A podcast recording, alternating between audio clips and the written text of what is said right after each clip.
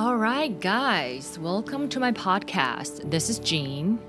So let's gather around for an episode of My Frustrations and Complaints.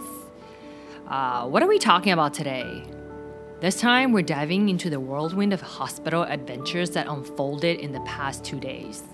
So brace yourselves for a roller coaster ride of complaints, gratitude, and a whole lot of sweat. Welcome to Taiwan. Yes, I'm currently in Taiwan. So let's talk about hospitals in Taiwan. Now, don't get me wrong, I'm incredibly grateful for the top notch healthcare in this country. It's like having the Avengers of medical services at your disposal. But here's the catch combine that with the summer heat and Taiwanese who love their hospital visits, and you've got yourself a recipe for my personal version of hell. Picture this.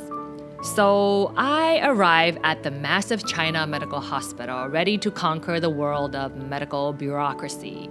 And I'm a hospital guru, mind you. So, it's a labyrinth of buildings with their own parking lots um, at China Medical. Um, so, I'm like driving around in circles the other day, like a confused hamster desperately searching for parking space. And guess what?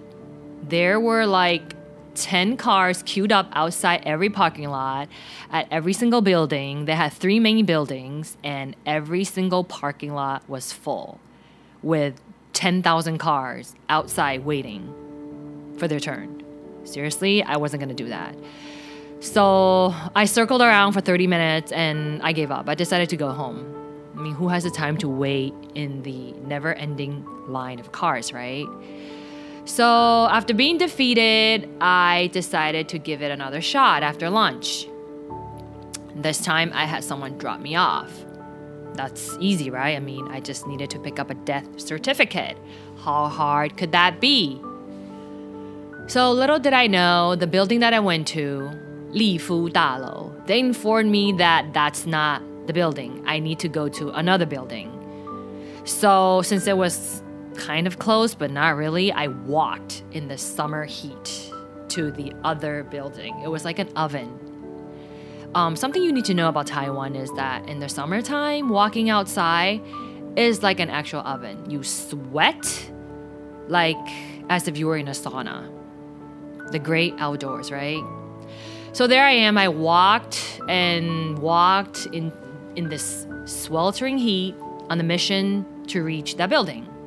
So sweat is pouring down my face, and I was carrying a portable fan. Finally, I arrived at the building, expecting a smooth journey towards that death certificate.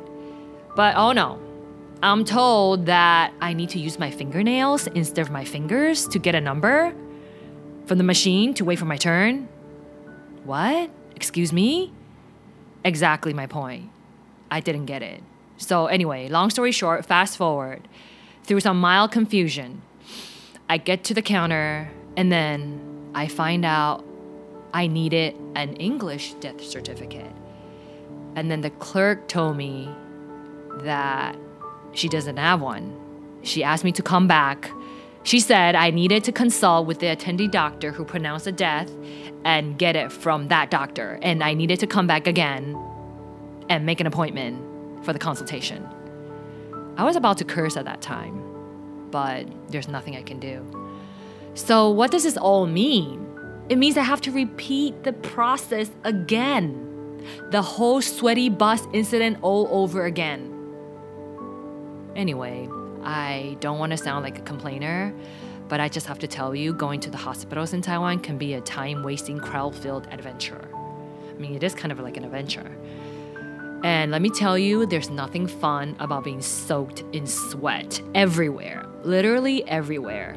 And I was carrying a portable fan. It's like a human sponge in a sauna.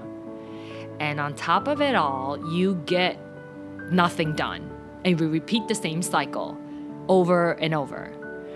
So, anyways, unless you're an expert, there you have it, my friends. The tale of how bad summer can get in Taiwan, especially when you're waiting for the bus or going to the hospital.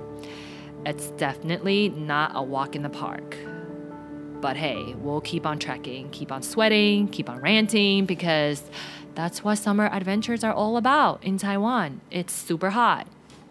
So, thank you so much for listening in. I appreciate you being here.